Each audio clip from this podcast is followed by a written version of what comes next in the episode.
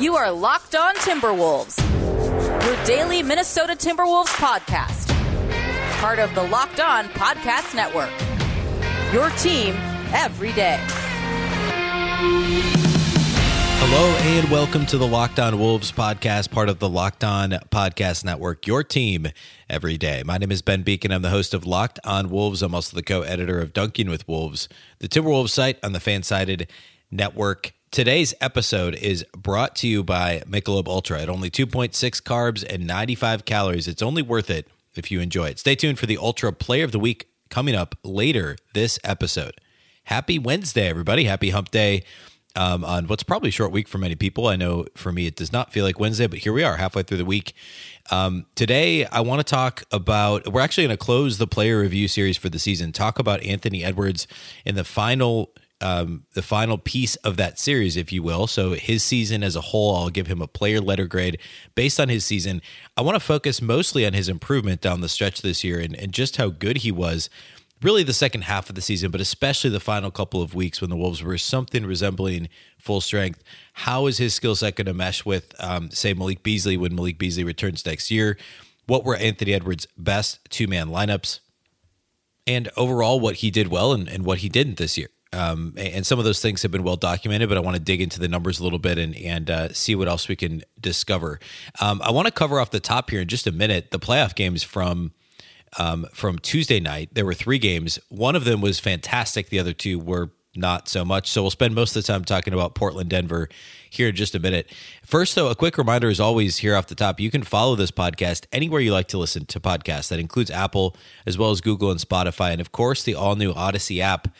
That's Audacy, A U D A C Y. You can also follow on Twitter at Locked On T Wolves and at B Beecken. That's B Beecken, two B's, two E's, C K E N. Okay, let's talk NBA playoff basketball. And as always, the road to the finals, the NBA playoffs coverage is brought to you by Michelob Ultra. It's only worth it if you enjoy it at 2.6 carbs and 95 calories. We can all enjoy the games a little bit more this season. So there were there were three games on Tuesday the the first game that tipped off was Brooklyn Boston, and that series is now over in five games. The Nets defeated the Boston Celtics 123 to 109 and won that series four games to one. There's not a whole lot to say about this one. Um, Brooklyn took, uh, uh, I guess they were up what uh, eight points by halftime and pulled away in the fourth quarter.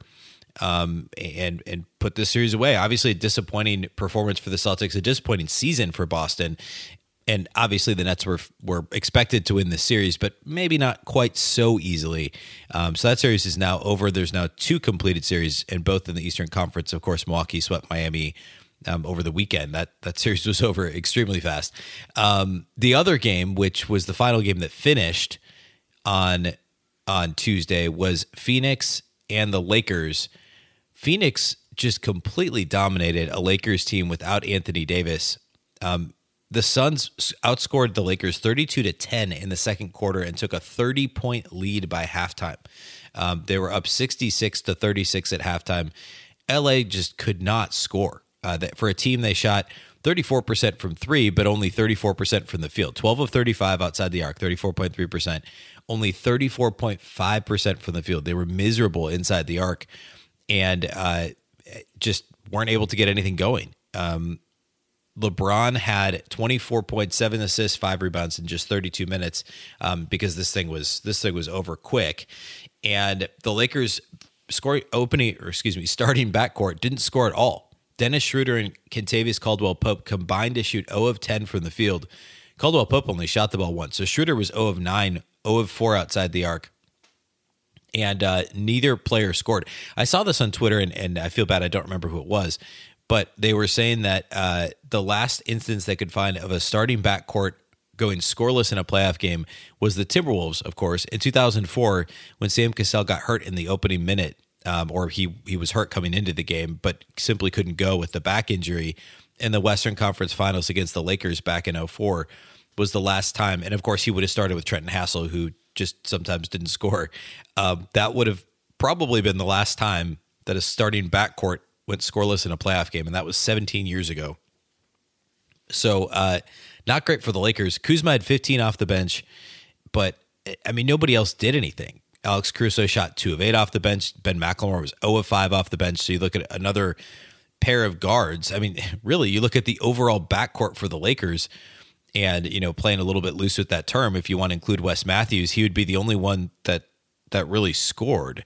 Um, I mean, I guess I guess uh, uh, Talen Horton Tucker had a had a solid game, eleven points, eleven rebounds, four of nine shooting. But Alex Caruso, Ben McLemore, Wes Matthews, Dennis Schroeder, Kentavious Caldwell Pope, that group of five combined to shoot three of twenty eight from the field. Three of 28. That's 10.7% if you're scoring at home. And that's not going to get the job done no matter who else is on your team. If it's LeBron James, Andre Drummond, um, you know, I mean, that I guess that's really it because there was no. Uh, Montrezl Harrell got a chance to play in this game, but he only played 12 minutes after getting uh, not so much playing time the last couple of games. But remember, no Anthony Davis, and, and this was no problem for the Suns. So they won by 30 and will now have a chance to close the series out back in Phoenix later this week. Um, but the best game of the night, which I want to spend just a couple minutes talking about, was the Portland Trailblazers and Denver Nuggets. That was a double overtime thriller. The the Nuggets were up big early. They were up 13 points after the first quarter. The Blazers pushed back, made this thing close, three points, a one possession game at halftime. And then the Blazers won the third quarter too. And remember, this game's in Denver. The series is tied 2 2. Denver is expected, you know, they're supposed to be the favorites. They are the favorites in the series. Going to the fourth quarter, Portland's got a lead. And Denver, Nikola Jokic specifically, had a great fourth quarter. Uh, Michael Porter Jr. was solid, and and they pulled ahead late. Damian Lillard, though, I, like I don't know how to describe what he did in this game, other than well, I mean, I guess he did set a playoff record with number of three pointers made in a playoff game. So that's what he did. But it was the manner in which he got those threes, and and I'm sure if you're listening to this, there's a pretty good chance you saw this, or at the very least saw the highlights but he hit what was it? I think it was five threes in the final like two minutes of of regulation in, in the first overtime. And at one point it was like four in a row where he just I, I mean was pulling up from from like 30 feet step back jumpers. There was at least one. He was complaining for fouling almost all of them. There was one, and I think it was the game tying three at the end of the the first overtime he got whacked on the hand, and it wasn't just a follow through. It was while he was shooting it, and he still drained the jumper. It was an unbelievable performance, and um, I mean, 55 points for Dame on 24 shots, 12 of 17 outside the arc, 9 of 10 at the line, 55 and 10 assists with six rebounds. He had three blocks in this game, only one turnover. He had more blocks, three times as many blocks as turnovers and uh, finished this game as a as a plus two in a game they ended up losing by seven in, in double overtime, which was not his fault. Um, the the second overtime, the, the, I mean their downfall was everybody not named Damian Lillard. I mean to to the Nuggets credit, they finally were able to to try and trap Lillard in a couple different situations. Robert Covington missed a dunk when they were down three, and then next time down the court, still down three, CJ McCollum stepped out of bounds after getting a pass from Lillard on a, on a really bad play on the left uh, left in the left corner, and the Nuggets just came down and hit free throws and and sealed the game um, and ended up winning by seven. Obviously, it was closer than that, but um, it was the non Lillard Blazers players that let them down. McCollum had 18 points on 22 shots in this game. Nurkic had 13 and 11, but his 13 came on 12 shots. Norman Powell scored 13 on 14 shots uh, Robert Covington was good. He had 19 and 11, made three threes in this game, shot 50% from the floor, from the floor. But um, th- this game was all about Damian Lillard. It was about Jokic and his 38, 11, and 9, four blocks. He was fantastic, of course. Michael Porter Jr., 26 points on 13 shots. Aaron Gordon was good. Monte Morris was very good off the bench for Denver, uh, th- although he did miss a free throw at the end of the first overtime that would have pushed it to four, but because it was he missed the free throw, Lillard was able to come down and hit the game time three. Um, strategy wise, I'm not really sure what Denver was doing, why they weren't fouling down three, especially. I, I really think that's a, it depends on who you're playing against. And if you're playing Damian Lillard, you got to foul down three. Um, it, it is a little bit scary when they're when you know Dame's coming down court with with momentum and he could pull the trigger at any point and the officials could give him a shooting foul but you got to find a way to do it and maybe it's 45 feet from the basket I just you you let him beat you once, eh, well, beat you by tying the game at the end of regulation. You can't do it again. And uh, I love Michael Malone, but um, that was a mistake for sure. Um, but anyway, fantastic game from Dame. fantastic game, period. And now Denver's up 3 2. The series shifts back to Portland for game six as the Blazers will try and stay alive. And of course, game seven will be back in Denver. But um, just a fantastic series. Uh, another really good one. The games on Wednesday uh, are going to be, I guess, kind of a mixed bag. You got Washington and Philly as the first game, and and uh, Washington won the last game to stay alive. So that series is three one. Atlanta and New York, which I've been disappointed in the way the Knicks have played. I thought this was going to be a much better series after game one, but that that is back at Madison Square Garden. Atlanta's up three one, so expect Tom Thibodeau, Tom Thibodeau's group to come out and, and fight in that one. Memphis at Utah. The Grizzlies try and stay alive. So you've got the first three games of the night are all series that are three one and, and could get closed out. Um, and in every situation. Uh, well, I guess not the first game, but both the Knicks and the Jazz get a chance to stay alive on their home floor in uh, their respective game fives as Philadelphia is back home to try and close out the series against the Wizards. And then Dallas at the Clippers is the last game of the night. That series is, of course, tied 2 2. Dallas started by winning two games. The Clippers have won two at home. So it's been certainly a roller coaster for for those teams and their fan bases. But uh, Mavs at Clippers is the final game of the night on TNT. So a full slate of games on Wednesday, and then we get back to Denver, Portland, and, and Phoenix, LA on uh, the Lakers on Thursday. So the next couple days are going to be a ton of fun. Um, so stay tuned to what happens in those games. We'll talk about them here on the show as well, of course, and uh, that'll be that'll be part of Thursday's show. Okay, now it's time to talk about Anthony Edwards, and what better way to kick off the Anthony Edwards discussion than by talking about the Michelob Ultra Player of the Week? Of course, the Timberwolves haven't played in a couple of weeks, but Anthony Edwards had a fantastic close to the season, and I'm gonna I'm gonna fudge it a little bit. Instead of Player of the Week, and I'm sure Michelob Ultra won't mind, let's go Player of the Month for the Timberwolves. Player of the Month of May. This is roughly two weeks of games. We're going to go back to May 1st and look at his final eight games of the season. Anthony Edwards played with all of the joy, the happiness, the enjoyment that Michelob Ultra would expect. He finished the season in eight games, averaging 27 points, five and a half rebounds, 4.8 assists. Listen to this his 27 points per game came on 52.8% shooting from the floor, 40.6% shooting from beyond the arc. He was over 40% on eight three point attempts per game down the stretch this season. Got six free throw attempts per game and hit those at a 79.2% clip. Again, 27 points on 53% shooting and, and almost 41% from beyond the arc over the final eight games of the season. I don't know what else to say other than Anthony Edwards played with joy. He played with happiness. He played with enjoyment. All the things you'd expect to see out of quite possibly this year's Rookie of the Year. Um, as Michelob Ultra reminds you, it's only worth it if you enjoy it. Only 2.6 carbs and 95 calories. Joy creates success. Enjoyment isn't the end game, it's the whole game. Anthony Edwards is this week's Michelob Ultra Player of the Week slash month.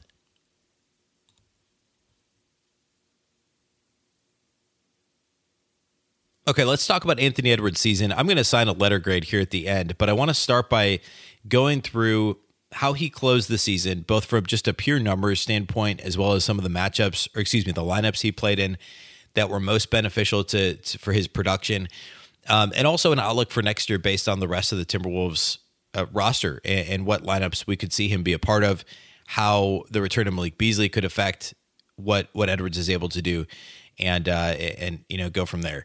Um, so I just mentioned as part of the Michelob Ultra segment his crazy numbers over the fat over the final eight games of the season. The Wolves went um, three and five in those games, and Edwards was fantastic. We could back that up a little bit further and look at. I mean, we could I guess pick an arbitrary date like back when he dominated the Suns to the tune of 42 points back on March 18th.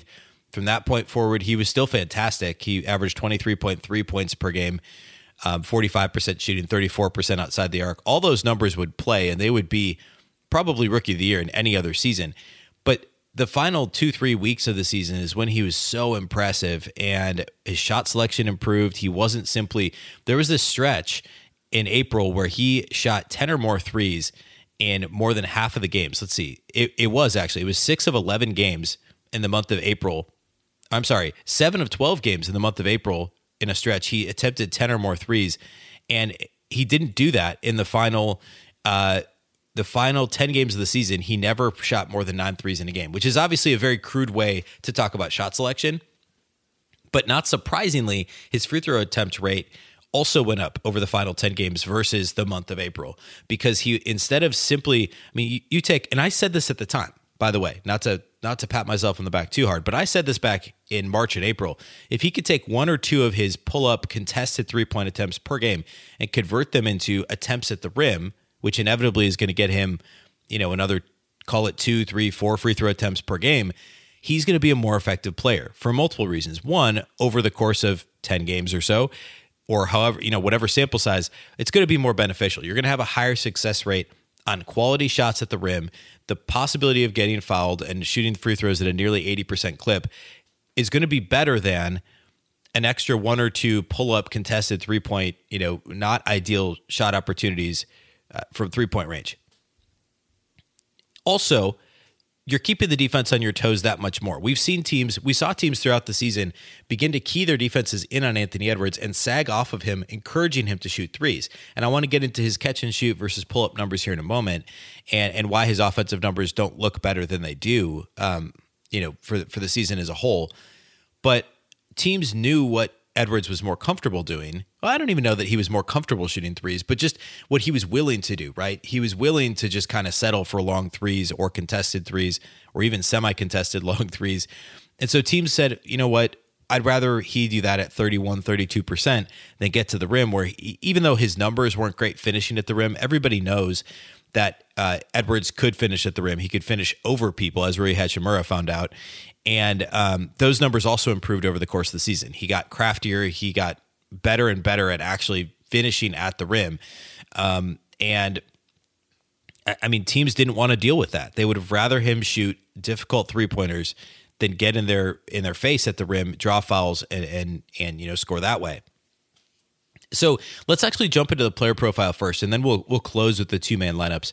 So this is these numbers are over at B-Ball Index, and again, they do a fantastic job of compiling all the various proprietary advanced metrics from around the internet, as well as adding some of their own numbers. So I want to start with his his play types, and I've talked about this in the past, but now we have the full body of work in front of us. We got the entire season to look at, and Anthony Edwards was phenomenal in several different play types. In isolation, he was 90th percentile league wide in points per possession, 0.97 points per possession according to B-Ball Index. That's an A minus on cuts, which he didn't do that often, 96th percentile, 1.51 points per possession as a cutter. That, of course, grades out as an A. Dump off points per possession, 1.42 points per possession, 93rd percentile. In handoff situations, 1.08 points per possession. That's 93rd percentile league wide. He was fantastic in handoff situations. And I talked about this all season, so I'm not going to harp on it too much. But the the very well, actually, one more one more number here. As a pick and roll ball handler, Anthony Edwards only scored 0.79 points per possession. That's 44th percentile, grades out as a C minus league wide when compared to his peers, according to B Ball Index.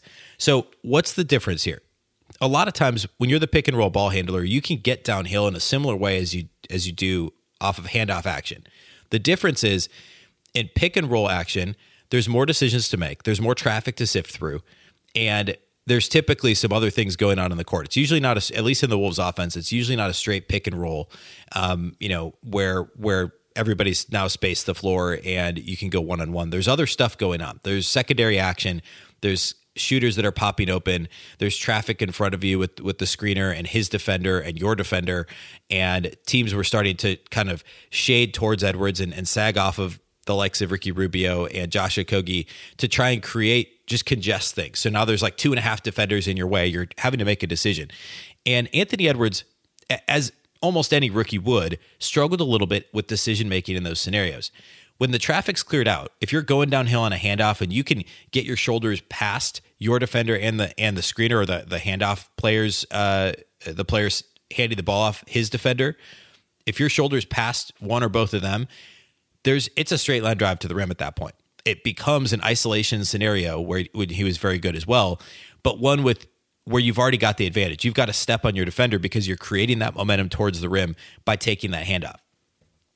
Those are the situations in which Anthony Edwards flourished. 90th percentile in isolation, 93rd percentile in handoff situations in, in terms of points per possession. That's when Anthony Edwards was literally, quite literally, unstoppable. I mean, nobody stopped him consistently when he was getting downhill, going to the basket. And those are the actions, the handoffs, the isolation sets, those opportunities are when he really thrived. Another area he he struggled, and this surprised me a little bit, is in transition. He only averaged Only, he only put up 1.07 points per possession. That's 36th percentile. Um, that's just a D plus according to B Ball Index. The only thing I can figure there, and I'd have to go back and watch some of these opportunities, is again decision making. I mean, if obviously Edwards and anybody else, if they get wide open on a on a breakaway, if they jump a passing lane, they're going to score 99% of the time on a dunk or a layup. But in other transition opportunities, occasionally Edwards would be getting the ball late from a teammate, or occasionally he'd be unsure of what to do, whether it's it's you know passing to a teammate who's spacing or going right to the basket or trying to avoid contact, which he did too often early in the season. Um, but he wasn't as effective in transition either. The other thing that could play into that is how often he shot three pointers. So I want to transition into talking about that a little bit. Um, overall, this season, Anthony Edwards was a very average three point shooter, actually a little bit below average. You look at his season as a whole, and he shot 32.9% from three. I guess I don't know what the league wide average settled at this year, but it used to be 33%. It's been going up steadily. So he was below average from outside the arc in terms of just straight three point percentage. B ball index, though, dives into those numbers a little bit more and breaks it down into pull up versus catch and shoot, above the break threes versus corner threes, and then also what's the quality of those three point shots he's taking. And this is my opinion as to why his advanced metrics were were kind of all over the board, but mostly still negative for his rookie season as a whole, related to his his offensive contributions. Um, according to B Ball Index, 84% of his three point attempts were above the break. He only shot 16% of his threes from the corners. From the corners, he only shot 28%. So it's not like he was knocking them down, you know, at a at a at a high vol or a high clip from the corners either. But it's important to note that 84% of his threes came from above the break. And that makes sense for a player who's such a high usage player and he's taking so many shots. Of course, that's going to be the case. Um, but also, the Wolves weren't running any action to get him open corner threes like they do with Towns. Um, the other thing that's interesting is the catch and shoot versus pull up three ratio. 51% of his three point attempts were pull up threes, only 49% were catch and shoot. Again, it speaks to a player who's a higher usage player. He's got the ball in his hands a lot. He likes to shoot pull up threes, both off of ball screen action um, in isolation and also in transition as well. And in terms of raw percentage, he was actually better. He was better shooting catch and shoot threes, which isn't surprising. But in terms of league wide, his percentile compared to his peers, he was better shooting pull up threes. He was 33.5% in catch and shoot situations. That's only 43rd percentile. In pull up situations, he was 32.9%, which is 62nd percentile because that's generally speaking a, a less efficient shot. But it was something that Edwards was comfortable doing. He still did a little bit too much of it, and that drug down, dragged down his overall impact on the offensive end of the floor. The most important metric here for me is three point shot quality. Again, this is according to B Ball Index. They take an overall measure of shot quality based on shot location on three pointers, openness, and type of three point attempt. So, how open is he? Where's he shooting it from outside the arc? And his shot quality, according to B Ball Index, on three pointers only was a minus 0.78. So, for context, that's 16th percentile. That's an F league wide because of again the high volume of threes he was shooting and then where he's shooting them from how open is he. He didn't shoot very many open threes because teams were on him like a blanket. They were playing off of him a little in one-on-one situations to, to try and bait him into threes but those were going to be deeper threes because he's trying to to gain some space there. And teams knew as soon as he went into a shot motion to get into his space and contest those threes. They would rather do that a semi-contested you know 29 footer versus get Edwards downhill and go into the rim. And teams were able to bait him into enough of those to uh, to impact uh, or or to drag down his effect on offense. Now, of course, late in the season is a different story than early in the season. So when I talk about his offensive impact not being positive, that's taking the entire body of work throughout the season. And we know that Anthony Edwards in December and January was very different than Anthony Edwards in March, April, and May. But you look at those advanced metrics, the LeBron metric, which was a proprietary B ball index metric, has him as a positive offensive player, 87th percentile on offense. And that's the only one. The rest of them, including ESPN's real plus minus, where he improved, he ended up 65th percentile among shooting guards. It was just a minus 0.2, but he was still a minus offensively. Raptor, same thing. He was 58th percentile. That's the 538 statistic. He was a minus 0.5 offensively. Um, I, I guess the the luck adjusted RAPM, the the adjusted plus real plus minus, uh, that had him slightly positive. But those numbers were all kind of hovering around zero because he was that bad early in the season. But he was so good late the season that he pulled those numbers up to a, a reasonable level. And a full season of the March, April, May version of Anthony Edwards That's an all star caliber player on offense. He was that good late in the year. And it's one of the reasons why I think you can make a very good case for him as rookie of the year because of that massive improvement and just how, frankly, dominant he was offensively late in the season. Um, the defensive metrics, I'm not going to spend too much time on that. There isn't much to say other than he's not a very good defender right now. Most 19, 20 year olds aren't. Most players who played one season in college for a bad college program aren't good defenders. Um, the tools are still there. The awareness should be there. It, it appeared to improve as the season went on the Wolves are just going to have to challenge him to to lock in defensively, and he's not the only player they've got that challenge with. So I don't want to harp too much on it, but he wasn't good defensively this year. Um, now, on the flip side, if we want to make this a rookie of the year conversation, his stiffest competition for rookie of the year, LaMelo Ball, was even worse than he was defensively. So um, if that's the argument against him for rookie of the year, well, it shouldn't be because LaMelo was even worse defensively. So, um, at any rate, he wasn't good defensively. He'll need to improve. He knows that. The Timberwolves know that. We all know that. Um, so, I don't want to spend too much time on that. Next, though, I do want to talk about two man lineups, who his best and worst two man lineups were this season, and what we can look forward to. What is this thing going to look like when Malik Beasley's back and healthy next season? First, though, let's talk about Built Bar. Built Bar is the best tasting protein bar of all time, hands down. It is fantastic. Tastes exactly like a candy bar. I've been talking about it now for something like a year and a half. There's nine delicious flavors to choose from coconut, coconut almond, cherry, raspberry, mint, brownie, peanut butter brownie, double chocolate, and salted caramel. There's something for everyone. My favorite thing to do is to is to pick and choose. You can uh, get a combination of three different flavors, six of each in an 18 bar box. Or if you haven't tried all the flavors, First of all, what are you waiting for? Second of all, get a mixed box. You'll get two of each of the nine flavors so you can try them all. Most flavors have 17 grams of protein, but only 130 calories, only 4 grams of sugar, and just 4 grams net carbs. Go to builtbar.com, use the promo code LOCKED15. You'll get 15% off your first order. That's promo code LOCKED15 for 15% off at builtbar.com. Let's also talk about betonline.ag. BetOnline is the fastest and easiest way to bet on all your sports action. Baseball season's now in full swing. You can track all the action at BetOnline. You can also get all the latest news, odds, and info for all your sporting needs, including the MLB as well as the NBA, NHL, and all your UFC and MMA action. Before the next pitch, head over to BetOnline on your laptop or mobile device. Check out all the great sporting news, sign up bonuses, and contest information. Don't sit on the sidelines anymore. This is your chance to get into the game. Head to the website or use your mobile device to sign up today. Receive your 50% welcome bonus on your first deposit with the promo code Locked On. Again, that's promo code Locked On for a 50% welcome bonus on your first deposit. Bet online, your online sportsbook experts.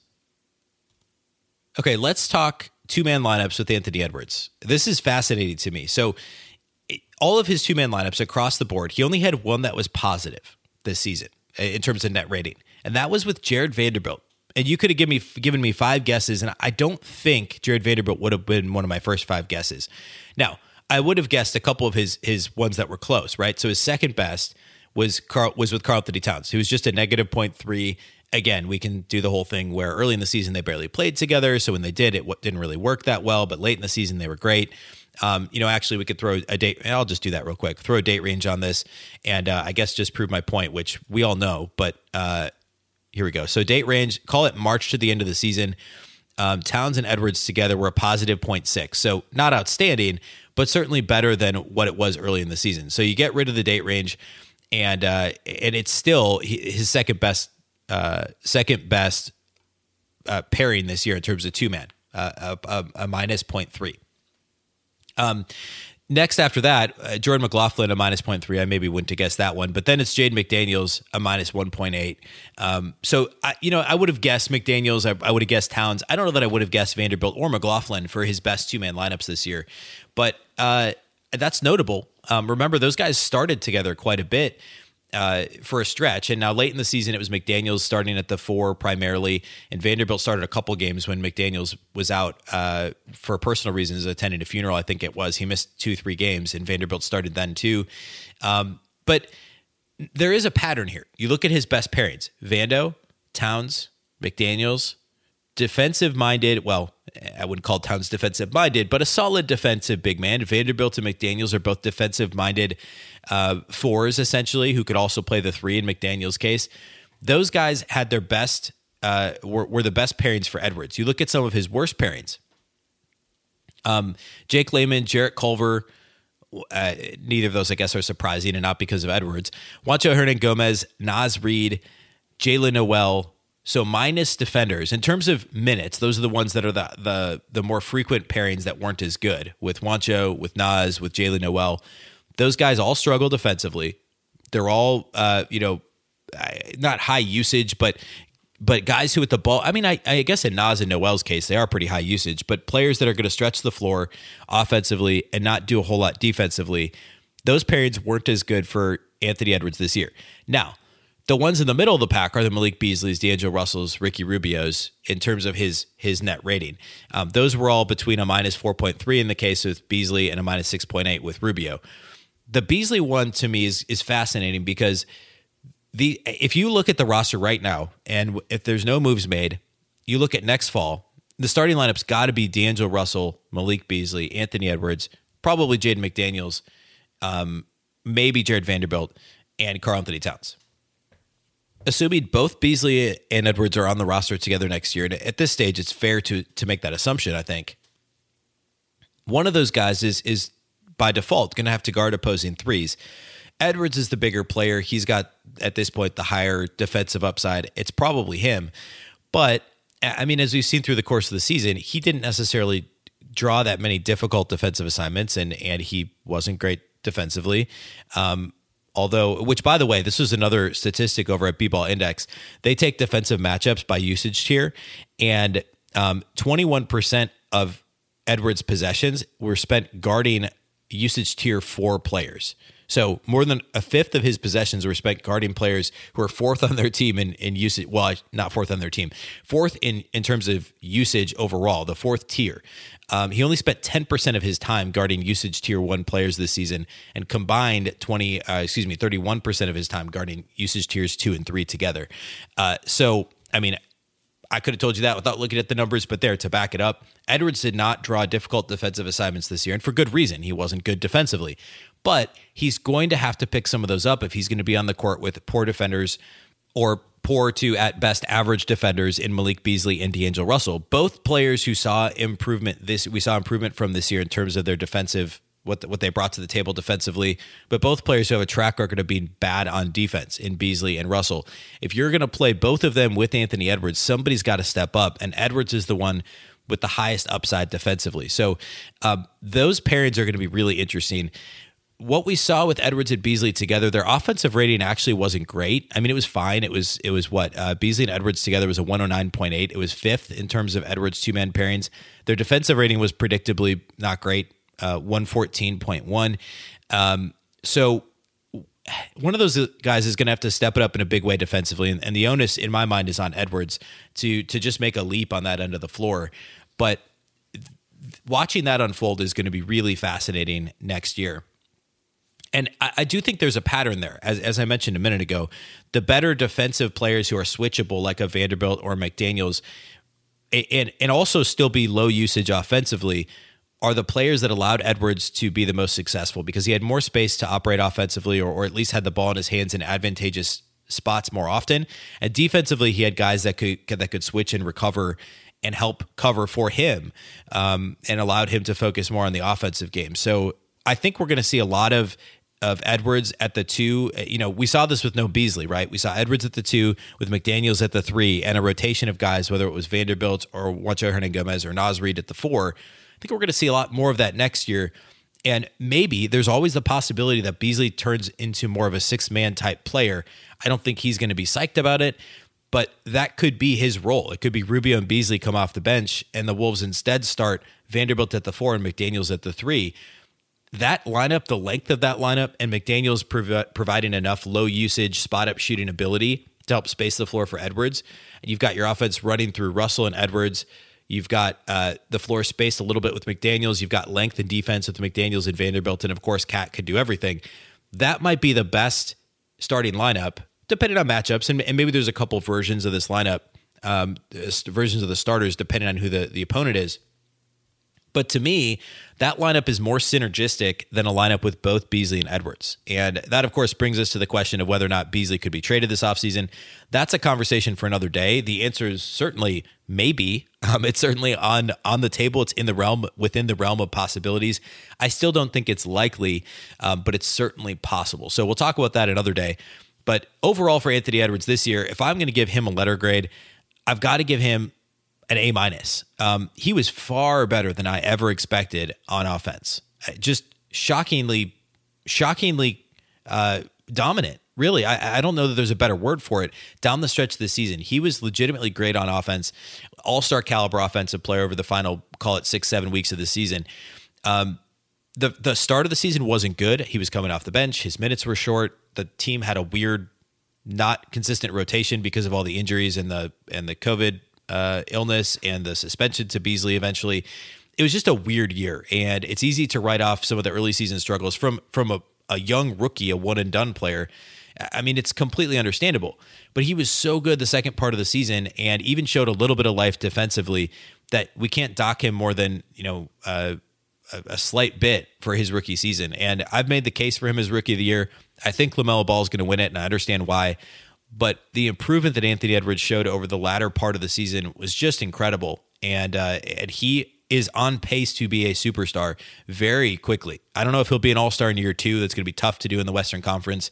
Tough to do on a team where you're sharing the ball with Karl-Anthony Towns, D'Angelo Russell, and Malik Beasley.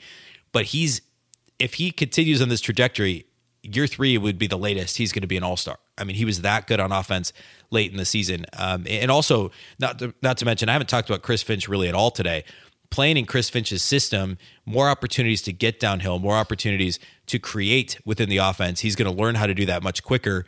That's only going to improve his game that much faster and, and, and make his case for being a being considered a star and being considered in the All Star conversation here in short order. So fantastic season from Anthony Edwards. Still a real possibility he ends up with the Rookie of the Year award. Um, so we'll obviously stay uh, stay in tune with that. Okay, that's all we have for you on the show today. Uh, of course, we'll be back on Thursday. We'll talk about all the playoff action from Wednesday and back on Friday. Remember, this is a daily podcast, Monday through Friday. Still lining up a couple of additional guests. We're going to flip into some draft coverage here soon, too. Talk about which players the Wolves could look at if they do keep their pick in the top three. We're only a couple weeks away. I guess about three weeks away from the draft lottery, and and uh, you know, fingers crossed. There's a twenty some, or I guess to be exact to be precise 27.6% chance the wolves do keep their pick and so we'll we'll talk about some of the players that they would look at if they if they did stay in the top three here coming up soon so um, if you're not already subscribed or following this podcast please do so you can do that anywhere you listen to podcasts including of course apple google and Spotify, and of course the all new Audacy app. You can also follow the show on Twitter at Locked On T Wolves. Don't forget the T, and at B Beecken is my account. That's B Beecken, two B's, two E's, C K E N. Thanks once again for listening to the Locked On Wolves podcast. Of course, part of the Locked On Podcast Network. The Locked On Network is your local experts on all the biggest stories. Today's show was brought to you by Michelob Ultra at only 2.6 carbs and 95 calories. It's only worth it if you enjoy it. Once again, I'm Ben Beecken. This is the Locked On Wolves podcast, and we'll catch you next time.